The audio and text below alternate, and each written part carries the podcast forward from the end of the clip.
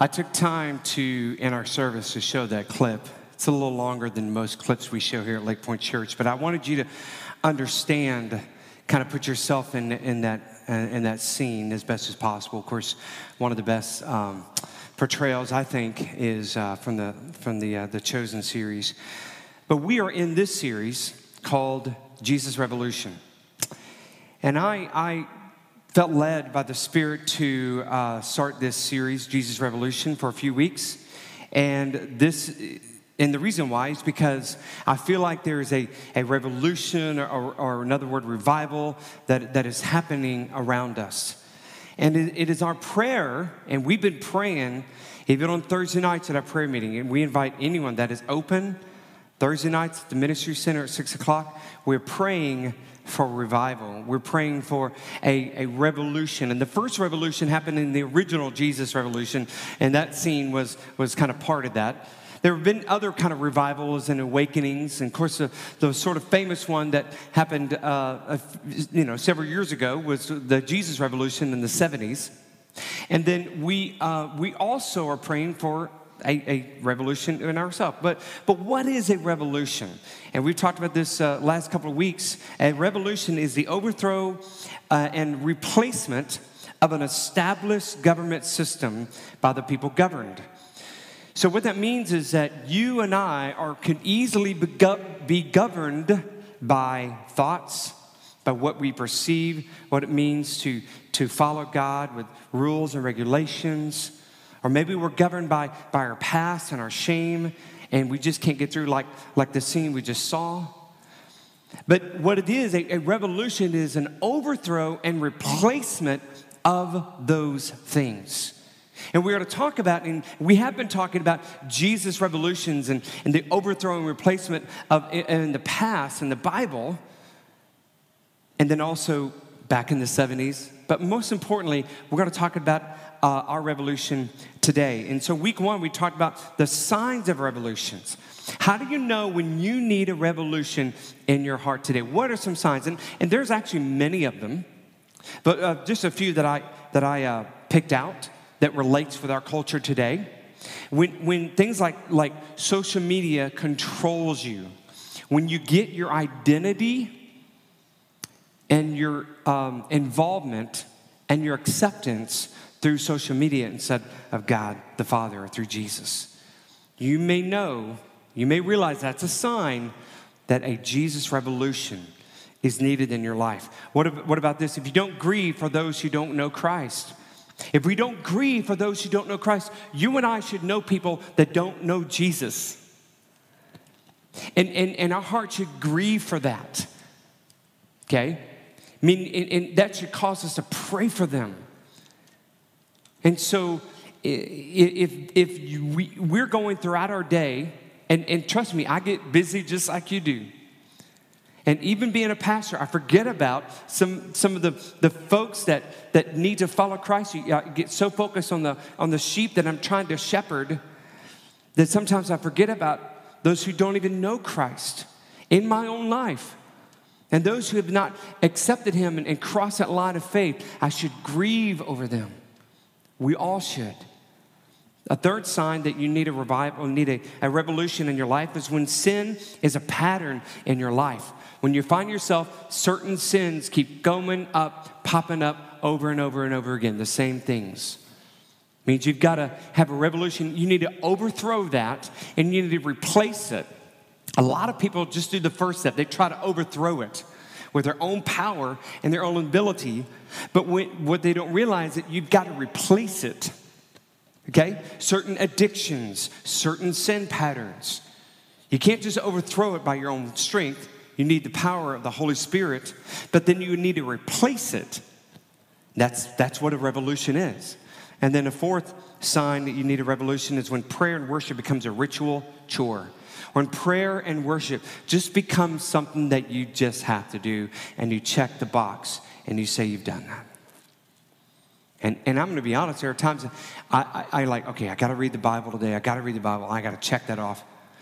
And you know, the Lord does still speak on those uh, in those moments, but the Lord, the Holy Spirit speaks even greater to me in my spirit whenever I hunger and I desire and I cannot wait to get into the word because I'm expecting something great. When we walk into that time of personal worship, corporate worship, when we are expecting something great, then the Lord will speak like I hope today, I hope you came here today expecting something great. Now, it's it's not anything that's happening on this stage, it's, it's in the spirit of the room. It's in the spirit of the room. The Holy Spirit is here in this place, and the Holy Spirit wants to speak to you, and we need to approach that with full expectation that God is going to share something with you. God is going to speak to your heart, to your life. Last week we talked about the approach to revolution. Once you realize you have there's some signs that a revolution needs to take place in your life, well, how do you approach it? We looked at last week at, a, at a, a, three areas, three stories of excuse me of how we approach the change. And again, revolution is, is about the change. How do we approach a change? We looked at three of them uh, last week. One was a woman who was bleeding for 12 years. We see that she let go of her pride she didn't care what anybody else thought. Okay? She got on her hands and knees and she humbly found her way through the crowd. She didn't push people out of the way. She humbly got to her on her hands and knees and crawled around and through people and got to Jesus. Another story we saw was a man with a withered hand. He had two hands. He had a good one and he had a bad one. Inside of his, his, his cloak, inside of his outer, outer garment, when, when Jesus was speaking at the, um, at the synagogue, he called the man forward and said, Stretch out your hand. He had a choice. Do I show him my good hand or do I show him my bad hand? He was transparent. He showed Jesus his bad hand, his withered hand. And of course, Jesus healed it. But when we approach our Jesus revolution, we need to approach with full transparency. Hey, this is what's going on in my life. This is the junk that's happening in my life right now. Full transparency. I, I believe in, in our student ministry right now, there are there are uh, there is a, a revival, a, a revolution that's happening, I believe, in our student ministry. And one of the reasons I think, there are several reasons, but one of the reasons I think is because there's some transparency. There's some walls coming down in our students right now. They're being transparent, they're exposing their junk. and so, the, the, when we're able to do that, then we're able to approach that Jesus revolution. And then the third story we saw was a rich young ruler who, who kept all the commandments and, and was living a, a great life. And Jesus asked him, Hey, I need you to sell everything you have, give it to the poor, and come follow me. And not that being rich and being wealthy is a bad thing. Not at all. That's not what the teaching is. The teaching was this you're holding on to something, and, and your own uh, identity and your own strength is in your own money. And I need your strength and, and your identity to be in me. So let's take care of this. I need you to lay this aside and come follow me. Is there something in your life that you haven't given up? Is there something in your life that you have not given up? Is there some sort of idol in your life? We need to surrender things we hold dear. So let go of pride, be transparent, and surrender the things we hold dear.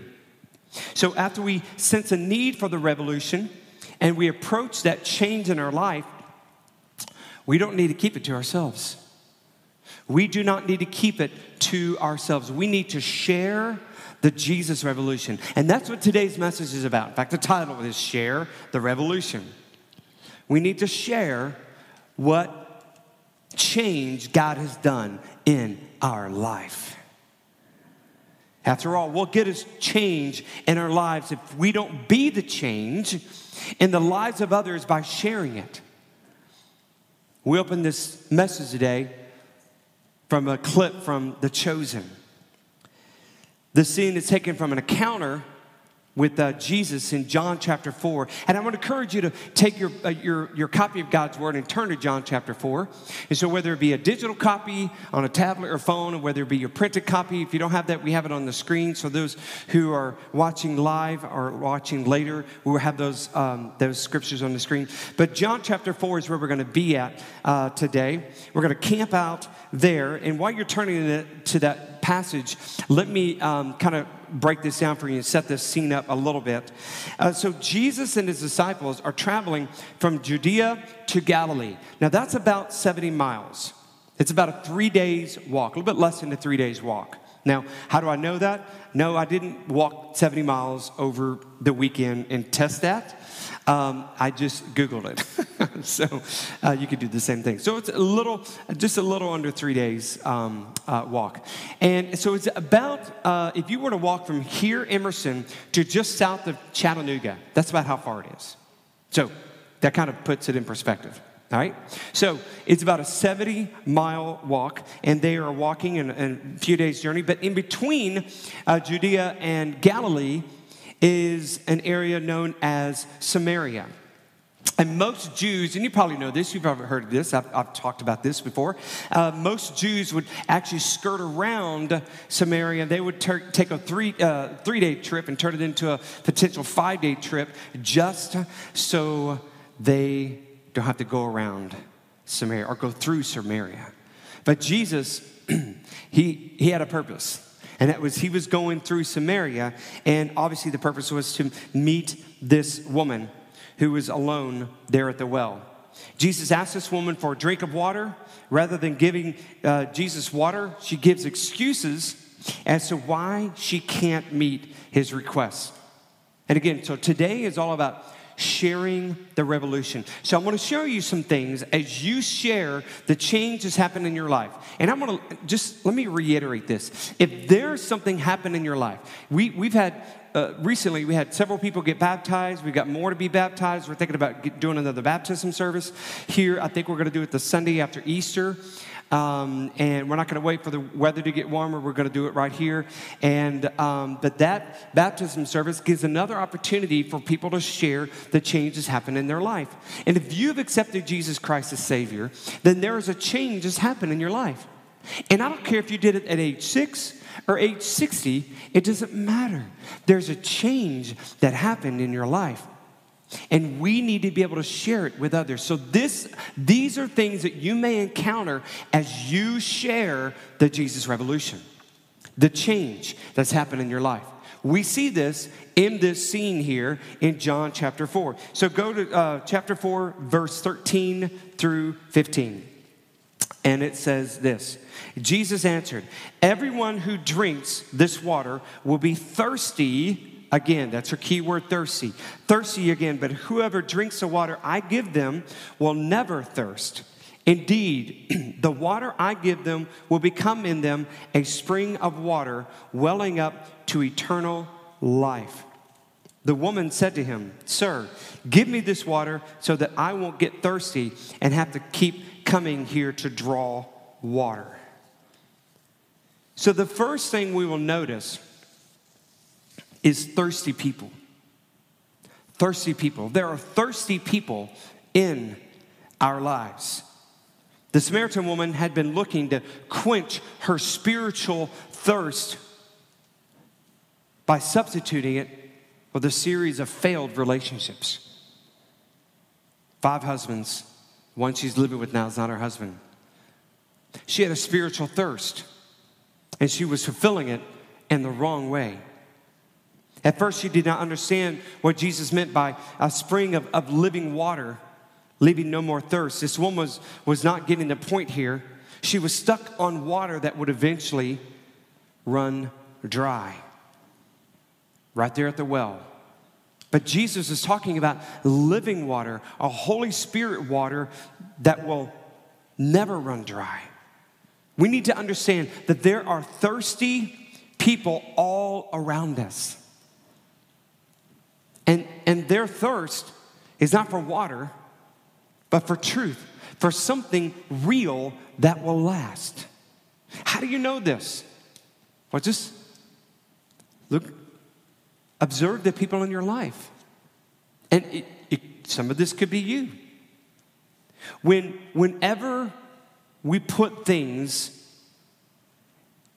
in, in front of God for our own contentment, for, for example, when houses aren't big enough, when cars are not nice enough, when bodies are not in shape enough, then the, what about the inclusion of certain friend groups is not large enough? They're simply not satisfied. Just like this woman who was substituting a spiritual thirst with earthly things, we can easily long for spiritual uh, have spiritual thirst and long for spiritual things, and we replace it with earthly things. Now, I'm not saying it's, it's bad to have a nice car, a nice house, and keep your body in shape, and have great friends, and, and, and, and praise that the, uh, pray that the Lord expands your, your territory. There's nothing wrong with that.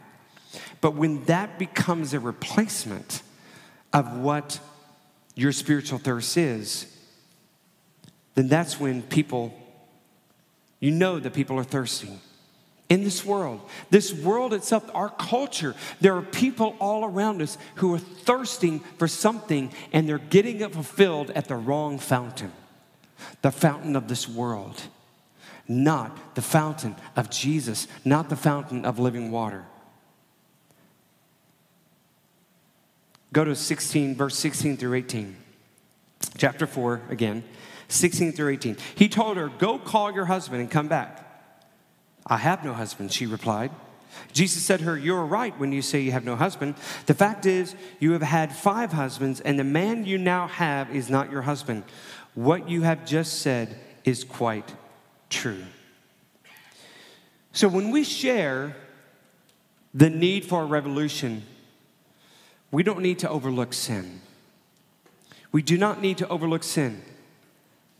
It's all right to confront sin, not to condemn sin. Jesus wasn't there to condemn her, but he confronts it. He didn't try to put it under the rug, he confronted it with love. He was direct. You can be direct in love. Absolutely. In fact, that's, that's, what, that's what that love is. That's, that's how you show that love. In fact, sweeping sin and hiding it under the rug and not, not exposing it, that's not love. Love is showing that you care so much that we've got to talk about those things. So, those who don't know they have a need cannot respond to the need. Those who don't know they have a need cannot respond to the need. If we don't uh, talk about the things that are happening in their life, then they're not going to know that, that true need is. So sin needs to be confronted. So, sin confrontation. When you share the Jesus revolution in your life, as you talk to people, it's okay to, to confront the sin, to confront it. As you see in the, the parable of the sower, we're not going to turn there, but it mentions the seeds of the gospel can't take root in the heart made of a hardened soil. The seed of the gospel cannot take root in a heart that is hardened, just like soil. That heart needs to be broken up. That soil needs to be broken up in order to plant that seed of the gospel. And so, one of the ways we do that is to let them know and, and talk about this. As you talk to people about the change that's happened in your life and the Jesus revolution, you can say, hey, what are things that are just controlling you? What are things that are controlling you right now? What are some things that you're going back to? What are some, what is something that you really, if you could change tomorrow or even right now, what would that be? And that will open up a conversation of the need for a change and most likely sin in their life. Confronting a person with their specific sins is one way to make sure their need of a Savior. And that's what Jesus was doing. We even saw in that video. We see in the scripture. All Jesus is doing is just, just softening up that, that dirt. Because her heart is hard. Five husbands living with another man. Her heart has been hardened. And Jesus, in love, confronts the sin. So, as we talk to people, we need to, we need to realize that there are thirsty people all around us, and it's okay to confront the sin. Let's read on verse 19 through 24. 19 through 24. Sir, the woman said, I can see that you are a prophet. Our ancestors worshiped on this mountain, but you Jews claim that the place where we must worship is in Jerusalem. Woman, Jesus replied, Believe me, a time is coming when you will worship the Father neither on this mountain nor in Jerusalem. You Samaritans worship what you do not know. We worship what we do know, for salvation is from the Jews. Yet a time is coming and has now come when the true worshipers will worship the Father in spirit and in truth, for they are the kind of worshipers the Father seeks. God is spirit, and his worshipers must worship in the spirit and in truth in spirit and in truth. So, what we see here is this woman has diverted the conversation. Remember, she has, she's thirsty for something. She's feeling that thirst for some other stuff. What other stuff? It's sin. Jesus confronts that sin. Why? To break the ground in her heart to where he could plant the seed of salvation. Okay? He didn't try to hide it, he didn't condemn it, he worked in perfect balance between confrontation and love.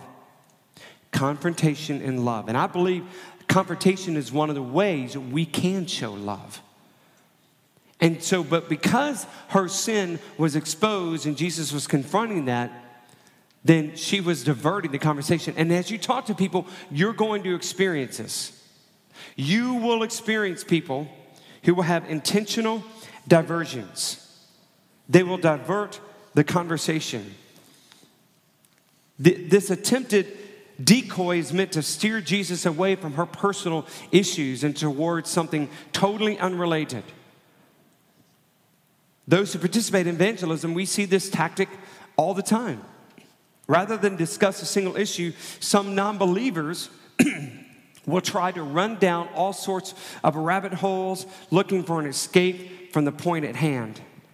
In this case, the attempted distraction was the classic argument. Well, you Jews, you worship in Jerusalem, and we're not allowed to worship in Jerusalem. We're not allowed to come to, come to Jerusalem and worship at the temple. And the reason why is that is the Samaritans were sort of a mixed breed of Jews and some other non Jews. And it all happened whenever God exiled uh, the, the nation of Israel to the northern kingdoms, and, um, and then those people who were left Jews in that area, they, they mingled with other non Jews, and it created another sort of subculture in the Jewish community called Samaritans. And because they weren't 100% Jews, they couldn't go to Jerusalem and worship in the temple. And that, that really, that really put the Samaritans as an outcast. So not only was this woman a Samaritan, an outcast, she couldn't worship in Jerusalem, she was an outcast because of all her failed relationships. And so she went to something that was that was sort of controversial. Okay, well, you've exposed my sin, so I'm gonna I'm gonna I'm gonna talk about something that is controversial. So she is diverting the conversation. This will happen. In fact, I've had I have it happen all the time. Whenever I talk to people about a relationship with Jesus Christ, here's what they get caught up on things like this. So, did God really create the world in six days? I mean, how could he really do that? How could he, how could he really create the world in six days. And was it really six days, or did, did days mean a certain number of years? You know, and and and they'll go to stuff like that, or or they'll use uh, some other you know uh, examples of uh, you know in the Bible. Or like I've read that the followers stole Jesus' body in order to stage a resurrection. It, could that be? Could that be a, a possibility? Of course, we don't believe that. Jesus rose from the dead. Hallelujah.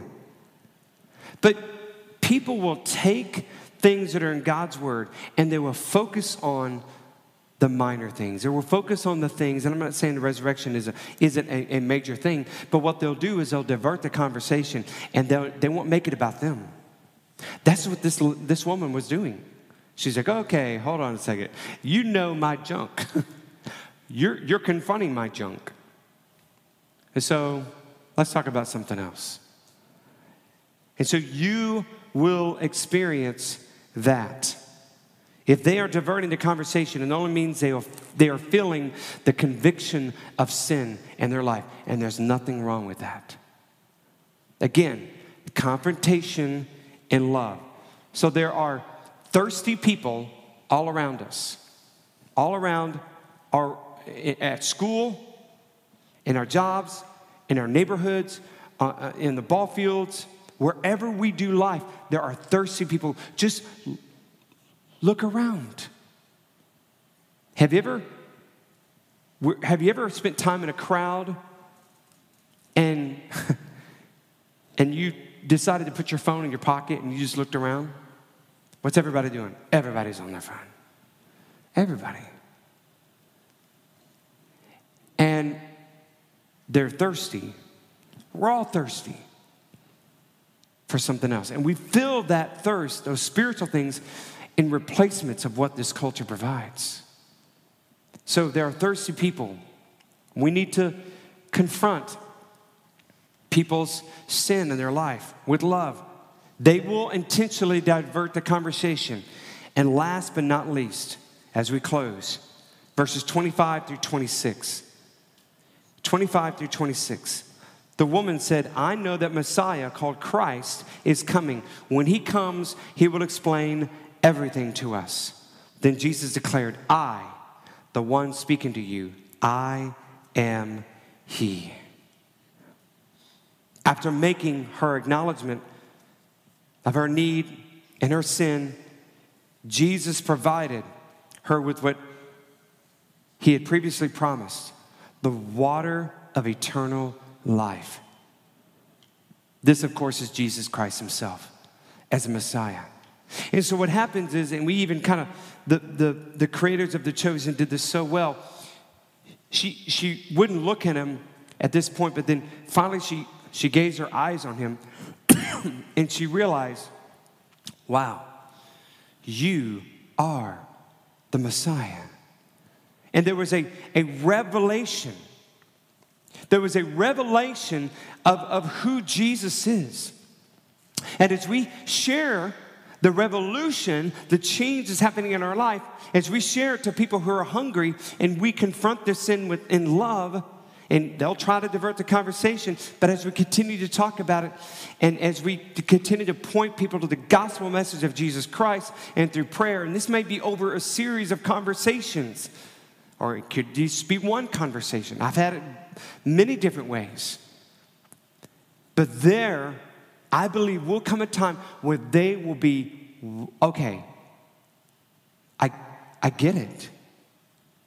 I get it. Jesus is who he said he is.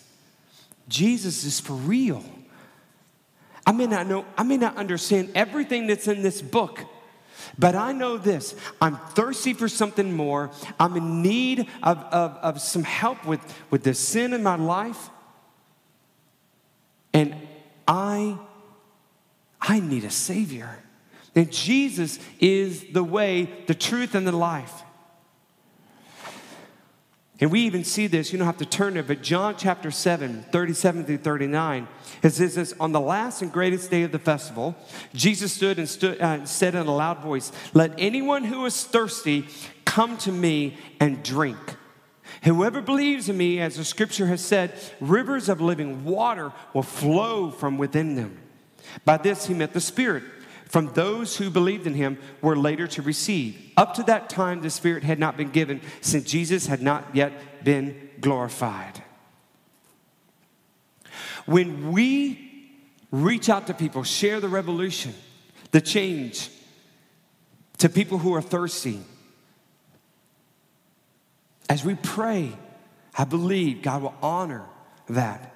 And there will be a, a revelation of the revolution that needs to happen in their life. There will be a revelation of the change that needs to happen in their life. And as Jesus just said in that, in that passage in, in John 7, all who are thirsty, come to me. And I will, and outflow, out, there will be rivers of living water flowing out from you, meaning the Holy Spirit.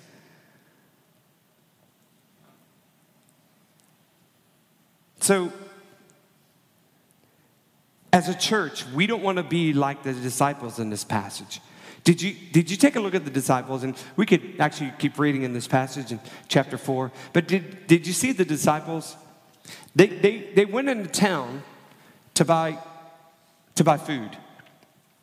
Jesus said, Hey, I'm going to stay here at the well. Of course, we know why Jesus was at the well.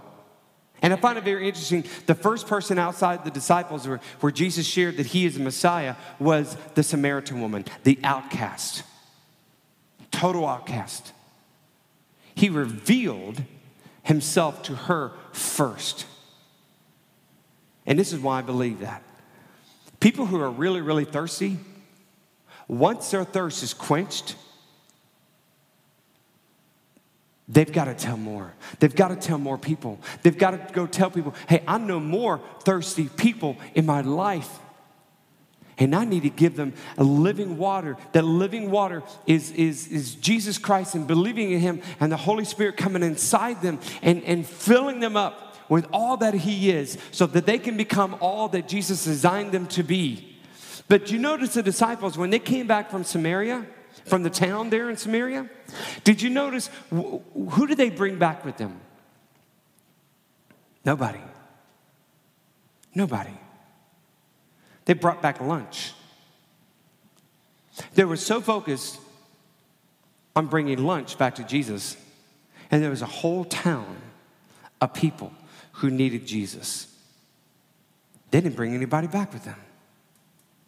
Church, I don't want us to be a, a church that we don't, we don't bring people.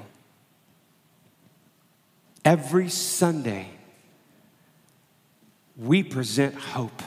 We present the gospel. We present the way, the truth, and the life through Jesus. You bring people to this church, and, and, and having lots of churches all around us.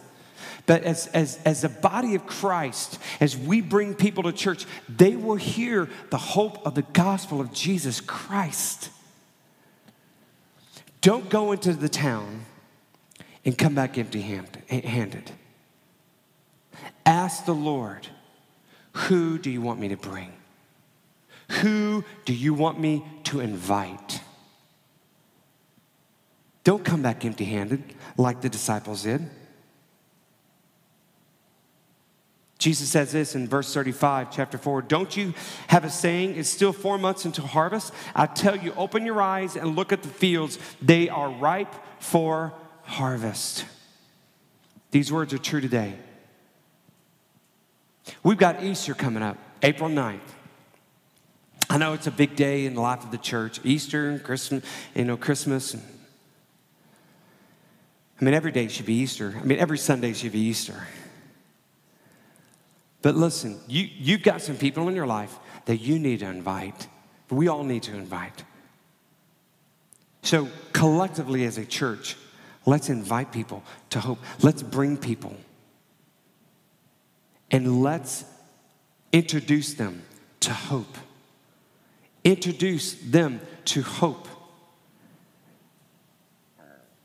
And my prayer is that as people's lives get changed and more people get baptized and accept Jesus Christ as Savior, we will see a response like we find in verse 42 in this chapter. They said to the woman, they, the people in the town, that little, that village there in Samaria, we no longer believe just because of what you said to the woman. Okay, they were saying this to the woman. Now we have heard for ourselves, and we know that this man really is the Savior of the world. Because what happened is, Jesus and his disciples said, Hey, we're going to camp out here for a couple of days. Galilee can wait. We're going to camp out here for a little bit, and we are going to come in and we are going to share the good news. And so, our hope is that people will get it for themselves. They'll get it for themselves. So, y'all, we've got to share the revolution. We've got to share what's going on. The 70s revolution, the Jesus revolution in the 70s, that's what it was about. It was about people inviting others to a change that could happen in their life, and it just spread like wildfire. They didn't have social media, they didn't have, they didn't have the internet, they didn't have any of that stuff. Word of mouth, word of mouth, and it will spread. So the changes happen in your life. Do not keep it for yourself. Tell others about it. And if you need a revolution in your life, you need to get on your knees. You need to replace some of the idols in your life with, uh, with godly things. We need to all do this together.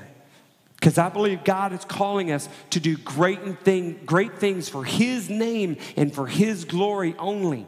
Do y'all believe that? Amen. Yes. So we have got to bring people. Don't go to town, into your workplace, school, whatever, without bringing people. Bring them. You know what group is bringing more people than anybody? It's a youth in our church right now. Yeah. Youth? Yes. You, you know why? Because they're excited about the change that's happening in their life. They're not perfect, trust me, and they know that but they're excited about the changes happening in their life and they are bringing people. So, y'all, go out to the town and bring people. Bring people so we can share the revolution. But as we close, I want to I want to do something as a church, and we we need to uh, have a time of prayer. And this is one of the reasons why people need hope and they need to be introduced to Jesus. Because people will go through very difficult times in their life. And to go through difficult times in, the, in, in, their life without hope of Christ, without the Holy Spirit to guide them, without a church to come alongside them, they, they just feel all alone. And my heart breaks We've had several instances in our church, connections of people in family members who have recently passed away. We've got a young man in the hospital now who's connected to our church, a nephew of one of our, our church members, Kathy Westbrook. She's been in our church since we started. His kids have come here. He is, he is fighting for his life right now in the hospital. Jesse Harden. And he had heart failure, and they've had to bring him back a few times. The latest report I got this morning was that he, he's, he's doing better, and obviously there's machines that are helping him and, and everything. But we need, to, we need to pray as a church for Jesse Harden. And not only that, we're going to pray for Jesse Harden, but we're also going to pray for families in our church who are just going through some, some time of grief. Uh, bo- both of our drummers, that's why the drum house was empty today, both of our drummers have experienced loss in their family. Mark Germany has experienced loss with the, the passing of his father. Craig Cott has experienced loss with the passing of his sister unexpectedly. We want to we want to pray for them, lift them up as well. Sean and Shanna and their family, Sean and Shanna Smith, with the passing of their son, Evan. They're here today. We want to lift them up in prayer as we have continued to lift them up in prayer. But this is why we need the church. This is why we need family.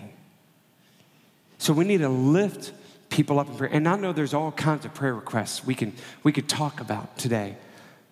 But I want us to take some time to pray for people in our church. So here's what I'd like to do. I, I, uh, Craig is not here, and Mark, Mark Germany, I, I believe he's here. And um, and, and Kathy Westbrook is still at the hospital with Jesse. But we can, as a church, just to, to pray for them. But I'll know that Sean and Shanna are here uh, today. And uh, Sean and Shanna, if you would, wouldn't mind, if you could, if you're okay with this, if you could just stand right where you're at. And um, I want some people to go back over there and, and put your hands on Sean and Shanna. And we're going to pray for them, pray for peace of their life. And, um, and we're also going to be praying for those who are, uh, for those who can't be here today. We're going to lift up Mark Germany and his family, Craig Cott. We're going to lift up Jesse Harden and his family. I don't think there's anyone here from, from that family. They're all at the hospital. I visited them yesterday, going back again. But let's just have a time of, of, of prayer right now. Let's bow our heads. Heavenly Father, we, uh, we need you. We need you, oh God, as we sang earlier in the time of worship. Our hearts cry out for you. We hunger for your righteousness. We hunger for your peace. And Father, there are people in our church who are, who are going through grief right now. And Lord, we lift those up to you as we have been lifting up. But, but Father, we lift up Sean and Shanna Smith and their entire family. Lord, we pray, Father, for, for peace and comfort and rest upon them. Lord, they're, they're just so tired.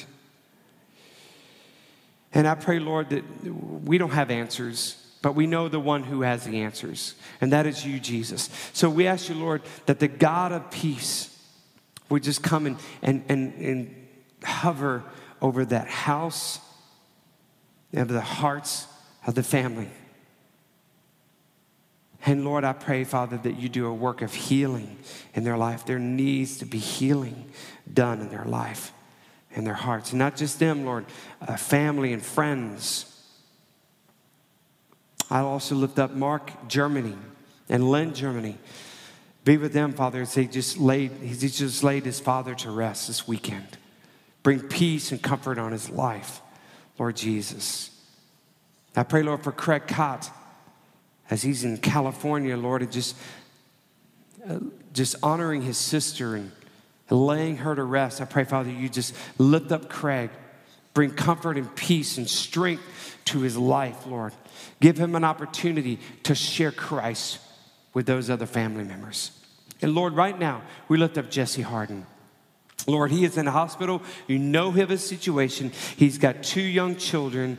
And uh, Lord, he's got a family that loves him. And Lord, you have called him to a particular purpose. Lord, my conversations with Jesse, Lord, my last conversation was just him wanting to get fully right with the Lord. I pray, Father, you give him that opportunity to get fully committed to you, Lord Jesus. Bring him back, Father.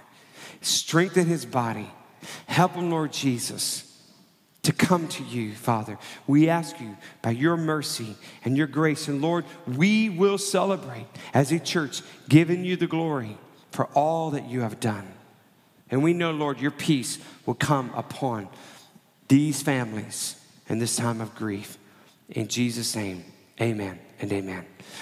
We will keep you. Thank you, everybody, for praying uh, for, for all of these situations. We will keep you posted as, uh, as things change, but continue to look at Mark Germany, Craig Cott, uh, Jesse Harden, and obviously the Smith family. And uh, we will continue uh, next week in this Jesus Revolution series. You don't want to miss it. I love you guys, and you are dismissed. Thank you so very much.